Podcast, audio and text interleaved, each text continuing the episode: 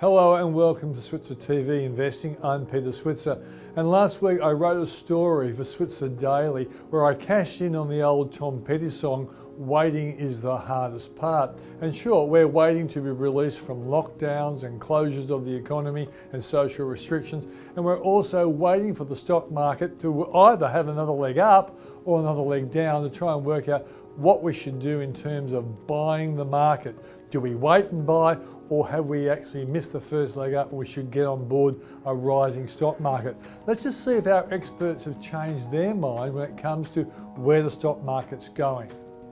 First up, we have Julia Lee from Burman Invest. Next, BetaShares Chief Economist David Bassanese. Then Charlie Aitken, Paul Rickard, and myself will toss around the key issues that will either be sending stocks up or down, and we'll try and name some names. And my final guest is John Lechte, who's the CEO of Cashwerkz. And anyone who's interested in trying to get the best term deposits out there might be interested in this particular story.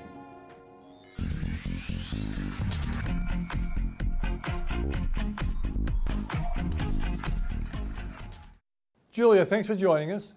Great to be here, Pete.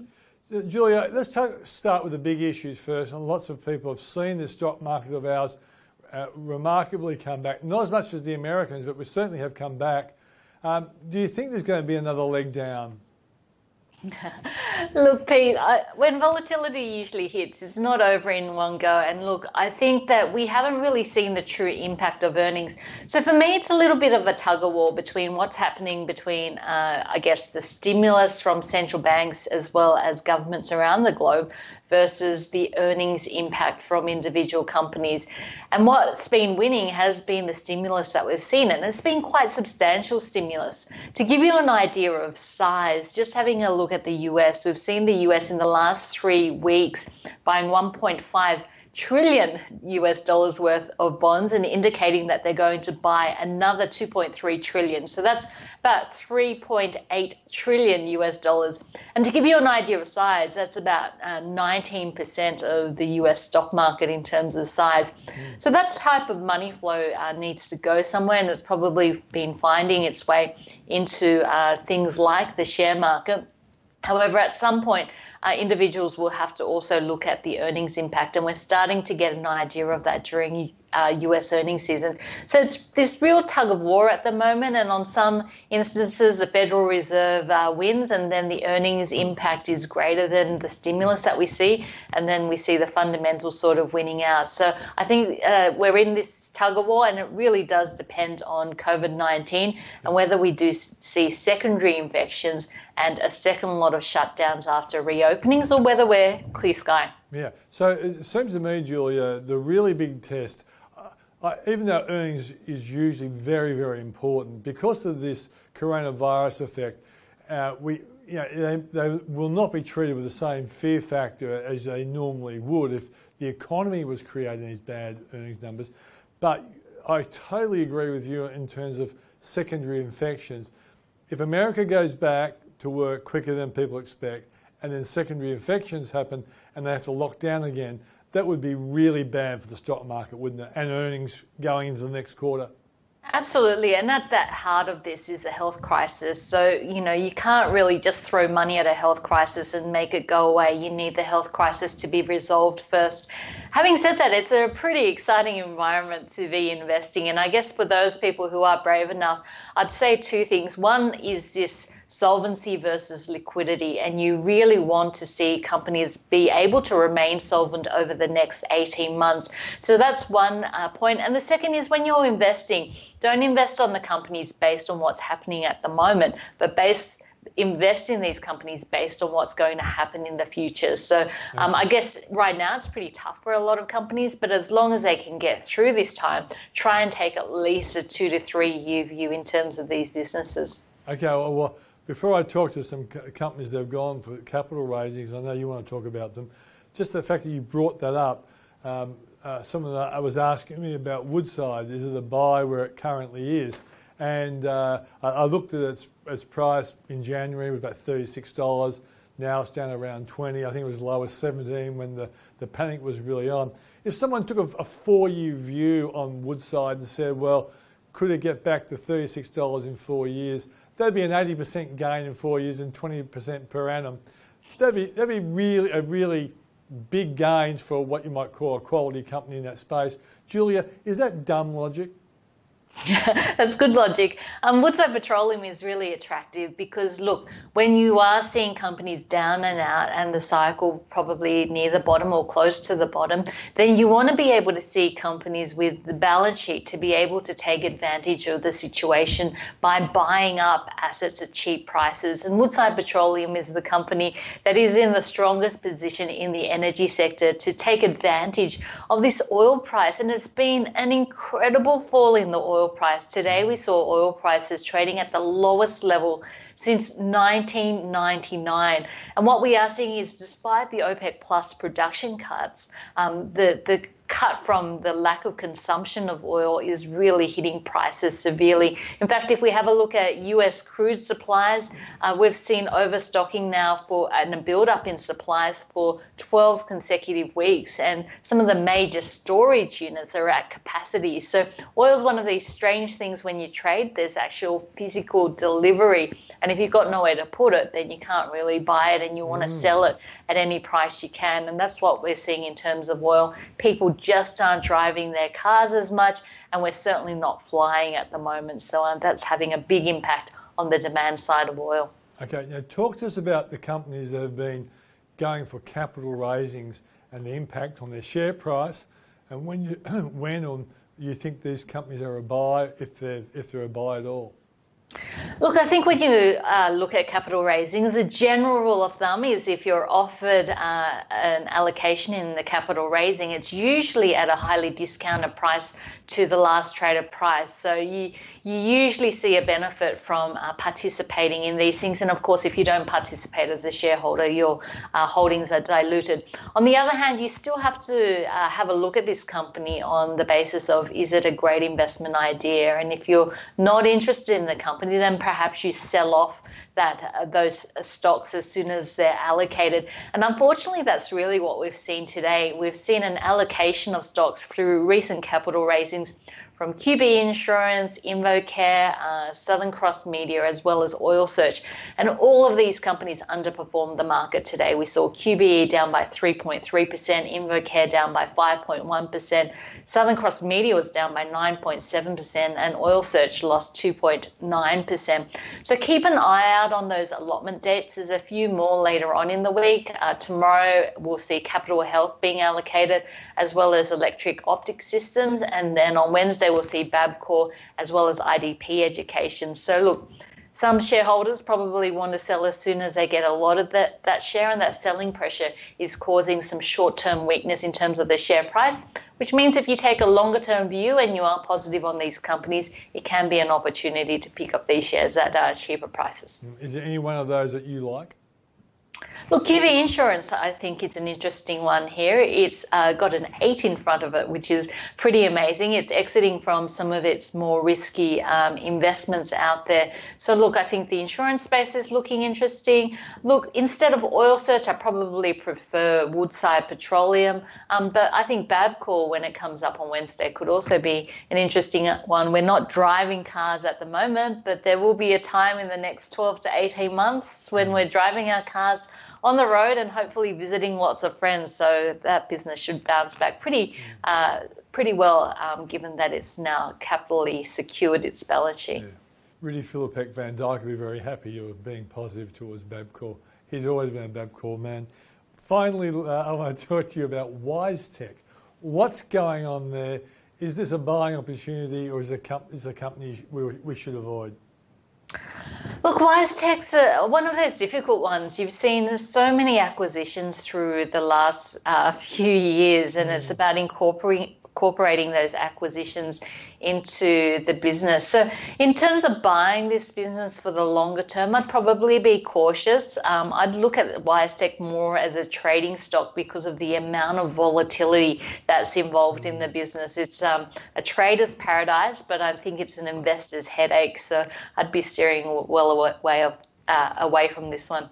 All right, Julie Lee, is there anything else you'd like to share with us? Because you know, being locked up in that home of yours, just thinking about stocks day in, day, day out, apart from all the other things you do, what do you think? Is there anything else you'd like to throw in?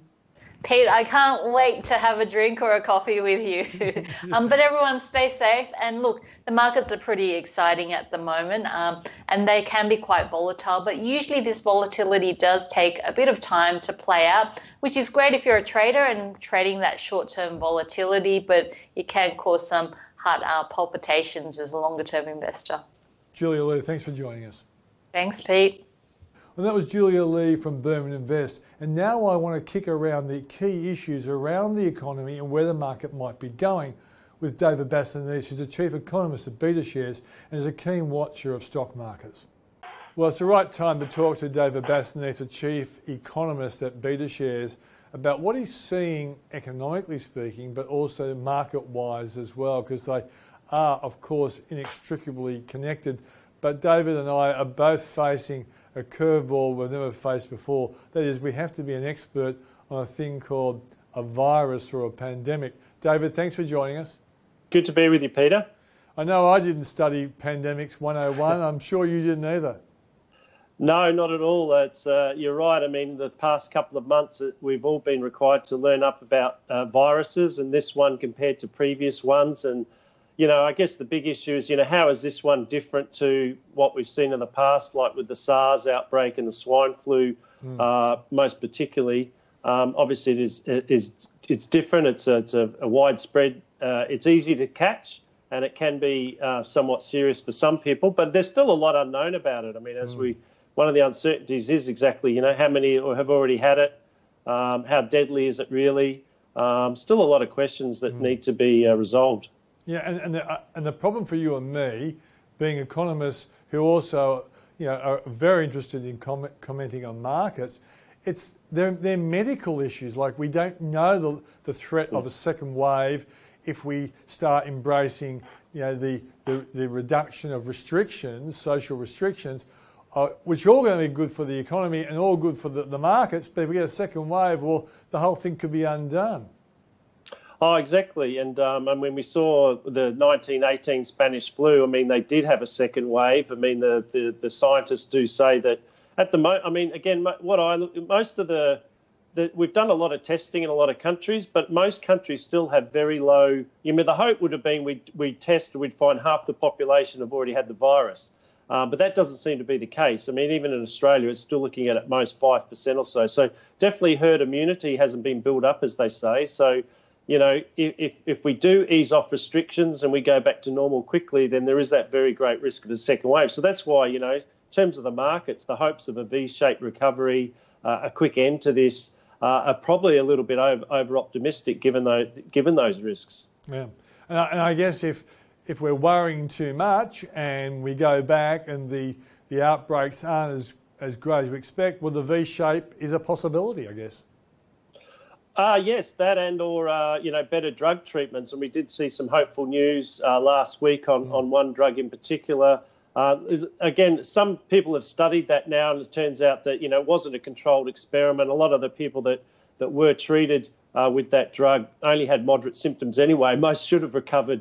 Um, so it's a few question marks, I think, early this week in terms of that that big hopeful news on the drug front. But certainly, if uh, we do. I mean, what we need is testing, of course. I mean, we could if we had good testing in place and we are able to immediately identify someone who came down with the virus, uh, quarantine them, trace who they might have got it from, then we can, you know, ease restrictions. And, and uh, so that's the, uh, you know, mm. the the the, the, um, the other hope is that we can get testing in place. In Australia, I think that's the case. The problem is that it seems in the United States they don't have that testing in place yet. So hmm. um, that that's the that's the challenge. Yeah. But of course, the, the really big question for people like you and me is okay, we've seen a nice rebound, and, and the, the initial collapse was based on the fact that there was so much uncertainty. We didn't know what governments and central banks were going to do. They've done, they've really stepped up to the plate, and therefore we've seen the US rema- uh, market, well, they've rebounded such that they're, they're, they're out of bear market territory. We're still in bear market territory for a variety of reasons, but we're still heading in the right direction. So I guess the, the key question I want you to be absolutely 100% accurate on, David, is will, will we see another big leg down? Uh, look, I think we will see another leg down. I mean, again, the history of bear markets is that you often do get a you know a big furious so-called bear market rally, Uh, this has been a, like one of the strongest bear market rallies in history, but it's also following the, the deepest, quickest bear market in history. So the, the depth of the, the speed of the rebound has been a little bit surprising, I, I would say. Uh, but again, I don't think it's out of the ordinary in terms of what you do get in the early stages of a bear market. I think the best case scenario is that we will get a, a decent test of those lows. We do, we'll get another relapse, and I think that will come with with the reality that the US economy will only recover gradually. Whether we go through the lows, um, not sure, but I think there'll be another opportunity to be buying at better levels than where we are at the moment. And uh, I guess one concern I do have is that you, the US market, if you look at the price to earnings valuations of that market, it's almost back to the peak levels uh, before this whole thing began. Like we're talking about 18 and a half times earnings uh, at a time when we know earnings in the US are going to fall in a big way over the next three to six months. So that is a very challenging valuation for the market, and it's a lot to expect the markets to sort of look through uh, that that weakness over the next three to six months. They could do it if we do see that V-shaped recovery uh, and or better drug treatments on the horizon. But uh, that is the challenge for the market at the moment. And I, and I guess the the other part of this is, David, if okay, uh, we know that Austria, Denmark, Germany, and uh, other European countries are trialling going back to, to work for some parts of their economy. I guess if if we really get unbelievably lucky and there is no evidence of second wave, which of course could be unbelievably lucky, then all that stimulus that's been put in the pipeline could, could really set us up for a, a fantastic looking 2021, which kind of would then justify the stock market going up rather than going down. And I know it's, it's, this was all predicated on the lucky outcome of no significant second wave problems.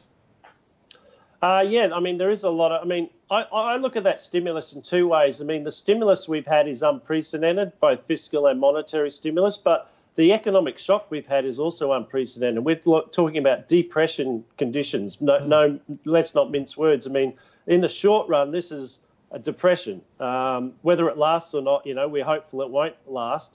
Um, but we're looking at, you know, 15 to 20 percent unemployment in the US, uh, 10 percent at least in Australia. So the stimulus is needed to be huge. Um, now, if we do get that V-shaped recovery, um, I think you know the government, and even the RBA is talking about scaling back some of its bond purchases. So I think central banks at least uh, will, you know, I don't think it, it necessarily the stimulus will stay in the pipeline and lead mm. to a massive blow off in the markets. The market, the, the central banks will pull back if, if they if the, the outlook improves.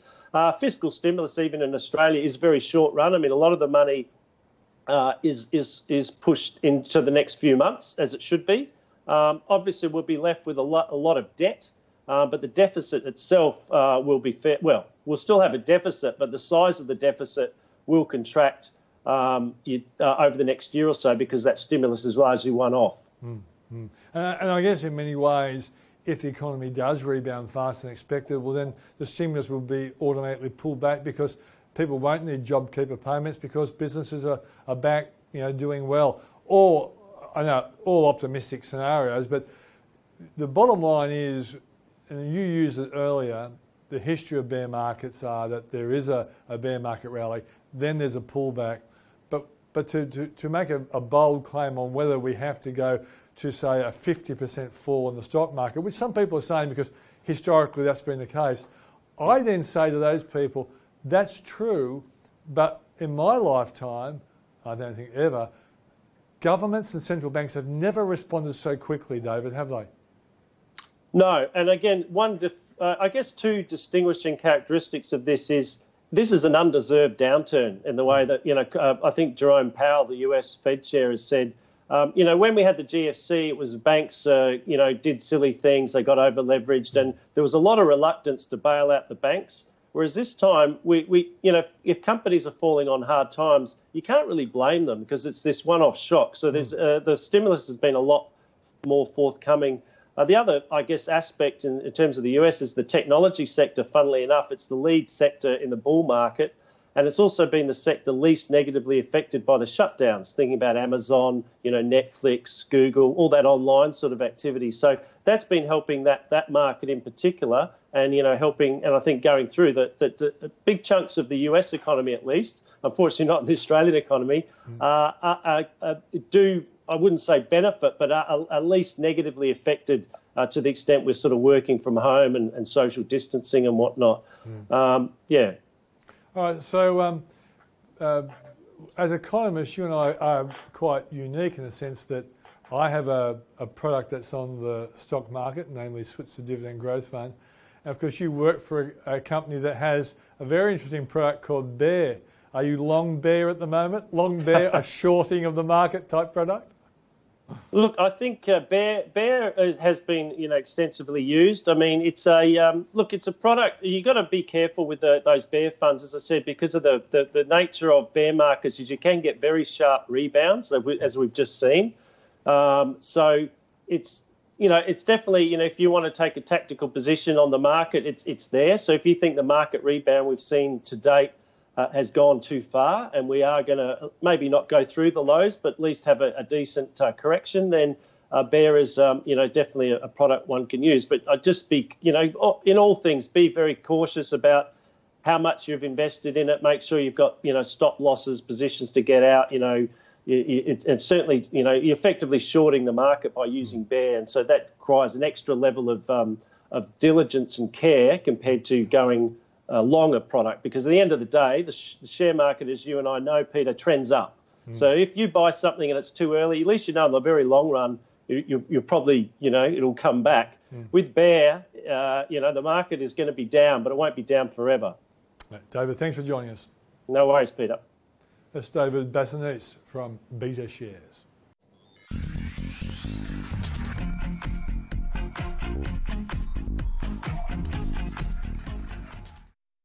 And now it's time to catch up with Paul Rickard from the Switzer Report and uh, Charlie Aitken from Aitken Investment Management. And we'll toss around the issues that we think are really important right now about where the stock market's going. And we'll have a crack at trying to tip, tip some pretty good stocks.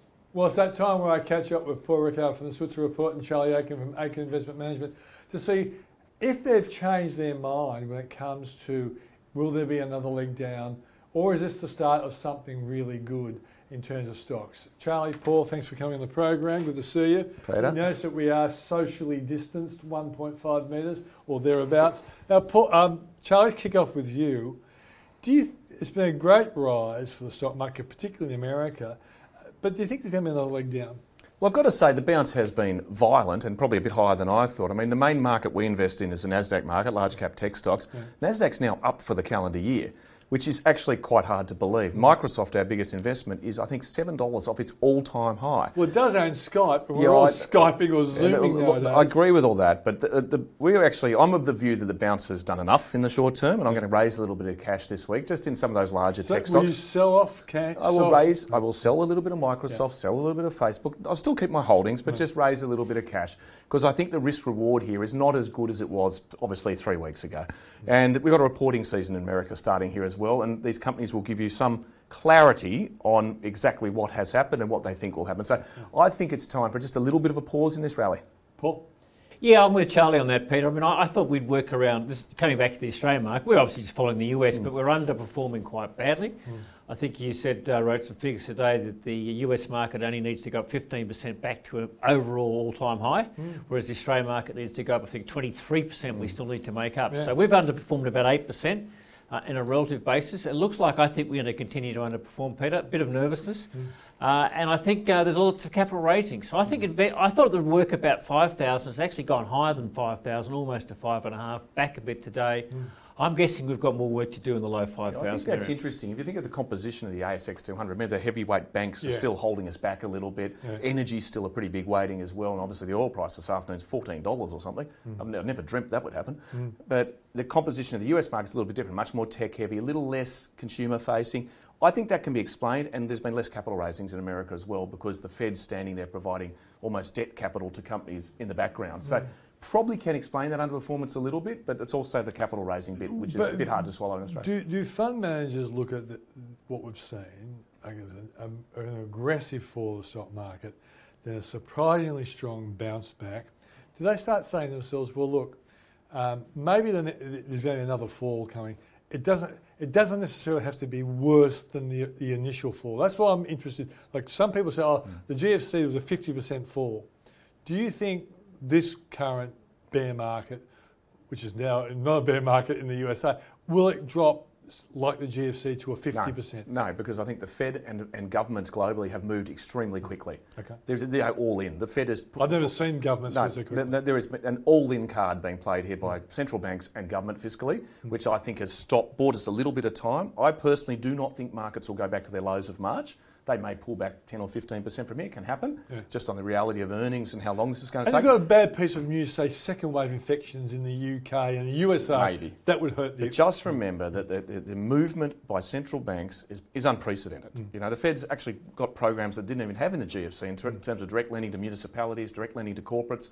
Effectively, this is Mm. I really quite they're, amazing. They're even lending to bookmakers, aren't they? probably. But look, I just I think you need to put it in context. Have the markets had a, probably a little bit over, overdone bounce? Yes, but on the other side of this equation, if we can get through COVID nineteen, the settings are so aggressive from on the fiscal side and the monetary policy side. There is unprecedented liquidity being pumped for an unprecedented problem.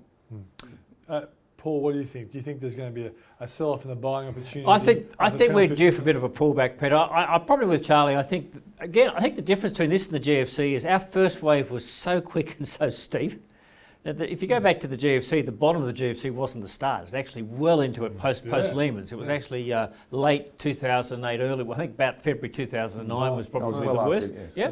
So that took a long time to play out. Our market had such a savage sell-off, um, and sorry, the, with the with the virus because it just came out of, well, I won't say left field, but no one expected it. So it was the total. Um, The speed, is, the speed was amazing. the speed was like amazing, We went from so- all-time highs on Wall Street to a 38% correction, I think, in three weeks. yeah, and now we're back. We've had a thirty percent bull rally, bull, uh, you know, in, in the space on Wall Street, in the space of a couple of weeks almost. So you just don't see that. So I, I, I think we, we will get to a period of less volatility. But I think maybe a bit more of a pullback is needed. Locally, I think also you, you I raised a question about fund managers. Look, there's lots of things to invest in, Peter. We've had 16 out of the top 200 companies now have got a capital raising in progress. There's another You, score you of wrote, companies. you wrote about this Yep. in the Switzer Report Yep. last week. Yep, so- another score of companies, little companies have done have done raising. So there's lots of money, place opportunities for fund managers to put cash Mm. to work. Plus, the other thing, a lot of the super managers are worried about, Peter, are the withdrawals. So Correct. There's a bit of you know there's there's a there's some challenge for the managers. If anything, I think a lot of the support to this market from some of the data coming out of CommSec has been retail investors. That's where a lot of the cash has come from. Yeah, I So- think the super funds so- are nervously Yeah. positioned for redemption. yeah, redemption. so so uh, I don't think you know I think it needs uh, with our Aussie dollar going up, maybe it's less attractive offshore. So I think there's probably a bit more of a pullback for our market due to that. But I, I don't think we're going to see a second wave. Oh, The, but- Indi- the, the Aussie dollar going up has actually partly been to do, to do with super funds redeeming international investments to get cash ready to pay out for the 10,000 bucks that everyone's going to Mm, okay, take out. So there's been a bit of Aussie dollar demand from our own super funds bringing back international in- investments, which have gone quite well for them, obviously. Yeah.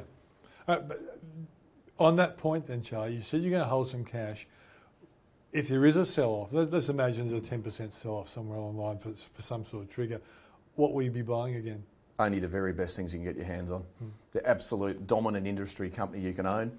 You know, great balance sheets, the same as usual, Yeah. but just a little, hopefully a little bit cheaper. Name names. The people Well, you know, it's the same things. It's, it, it is the Microsofts and Amazons and Googles of the world, but I'm interested in buying some out of favour things. I'm currently looking through some of the travel stocks, Well, some of the Australia? entertainers. No, actually globally, things Yeah. like Booking.com, Amadeus, the booking systems, Yeah. thinking that it probably can't get too much worse than here for Yeah. airline travel. I've had a look at Boeing again, you know, things like that, you know. You know, That, that's a, that's yeah. an interesting call, but Boeing has rallied a long way, hasn't it? Well, it's fallen a huge way and then rallied a bit. But, but it's, look, it's, we've got a bit of time to do this, gentlemen, is my view. Yeah. You know, I think Charlie Munger was quoted over the weekend saying like the economy is, it's like, it's frozen. Mm. And that they, him and Buffett weren't in a hurry and they've got 100 billion of cash as well. And when guys like that who have great insight into so many businesses they own, they get daily, I'd say daily P&Ls out of a lot of the businesses they own. If they're just saying they're just taking their time, well, I'm happy to take my time a little bit too. But the, the real value will be in, it's, the, you know, the real value will be in some of these beaten up deep cyclicals at some stage. But I'm, I'm just keeping it to you know what I consider structural growth stocks that are not that cyclical at the moment. Yeah, Paul, dividend stocks, uh, because the banks in particular have virtually been told to cut their dividends. What's going to happen? Yeah, well, look, I think um, it's going to be really important what ANZ does. They're the first of the major banks to report, and I think banks are.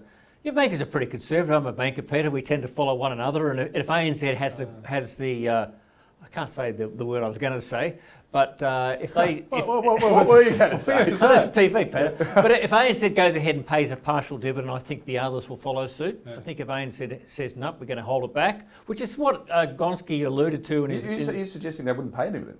No, no, no, I, I think they're probably still going to pay, but I think if, if, if the first bank, and they're the first to come out, if they hold it back and say, no, we're going to be conservative, we're going to, we still think this is going to be in shareholders' long term interest not to pay it now to make sure we've got lots of capital.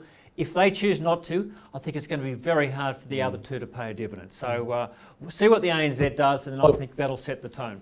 Okay. Is there any stock that you'd like to talk about before we, we wrap up?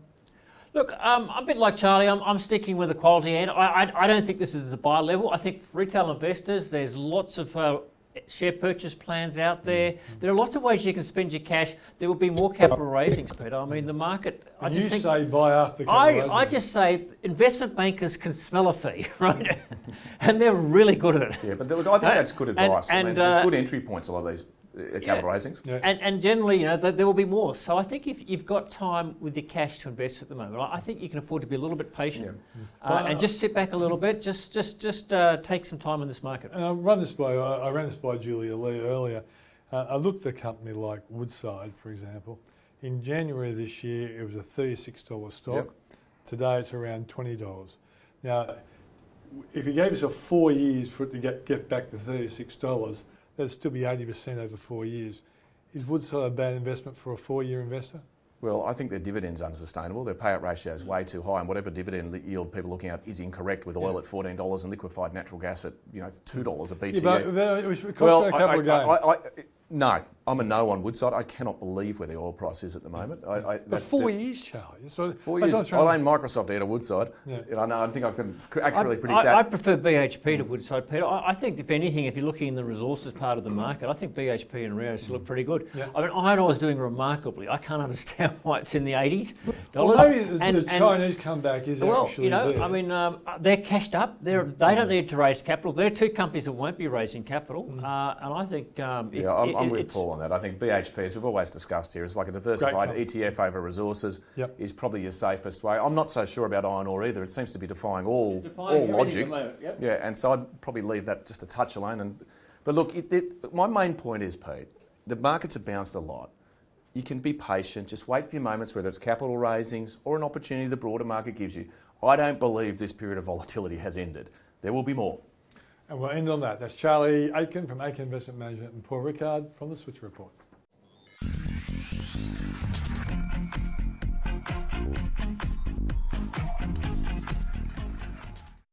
Now, joining me now is the CEO of Cashwerkz, John Lechty. Thanks for coming on, John. Thanks, Peter. Yeah, all good. Look, I think a lot of people have heard of Cashwerkz, not quite sure exactly what you do. So just explain it to us in a nutshell. Look, it's an online cash portal where investors can go along and check out the best rates and they can choose which particular bank or ADI, as we call it, they'd like to invest with. But a key point of difference is that once you've um, been onboarded or you've signed up with with uh, Cashwerkz, then you can actually invest in any one of those banks, and we've got 52 on the platform now. You can invest with any one of them without having to redo the paperwork. And how on, uh, onerous is the paperwork? I know my financial planners here tell me there's often a lot of delays and all that sort of stuff involved. Is it the same applies when you're doing it as a as an individual? Unfortunately, well, actually, as an individual, it's not that hard. You really just need um, an ID of some kind, and that needs to be verified.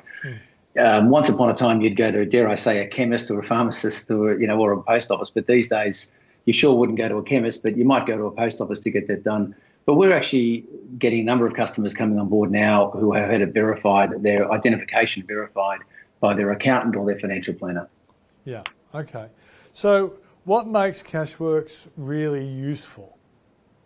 I'd say the key point of differentiation in the in the term deposit space is that we don't touch the money at all. Is the way we like to describe it. So mm. we set up a Peter Switzer account with the NAB, or rather, you've got one with the NAB. You bank with the NAB now. Let's just say, and if you choose to, to, to pick another bank like the ANZ that you'd rather use their rates, we'd rather get their rates. We will set up an account with them. So the money's really going from Peter Switzer NAB account to Peter Switzer ANZ bank account. There's no touching. And that, that is a point of difference to some of our competition where the money does have to go through the uh, the broker, the term deposit broker, which we are. Okay, how do you get rewarded? Well, interestingly, at the moment, rates have actually been going up significantly in the term deposit space since this mess started, this this mm. pandemic mess has started. So the cash rate, inverted commas, RBA cash rate went from 0.75 to 0.25, but we're seeing the biggest borrowers in the country paying well in excess of that. And certainly when you go out past 90 days into sort of 100 to 180 days in that sort of area, rates have gone up significantly. And you can earn over 2% for an, you know, a government guaranteed ADI, but even in the high ones for the biggest borrowers. Mm. But as I say, but how does Cashwerkz get a clip of the ticket?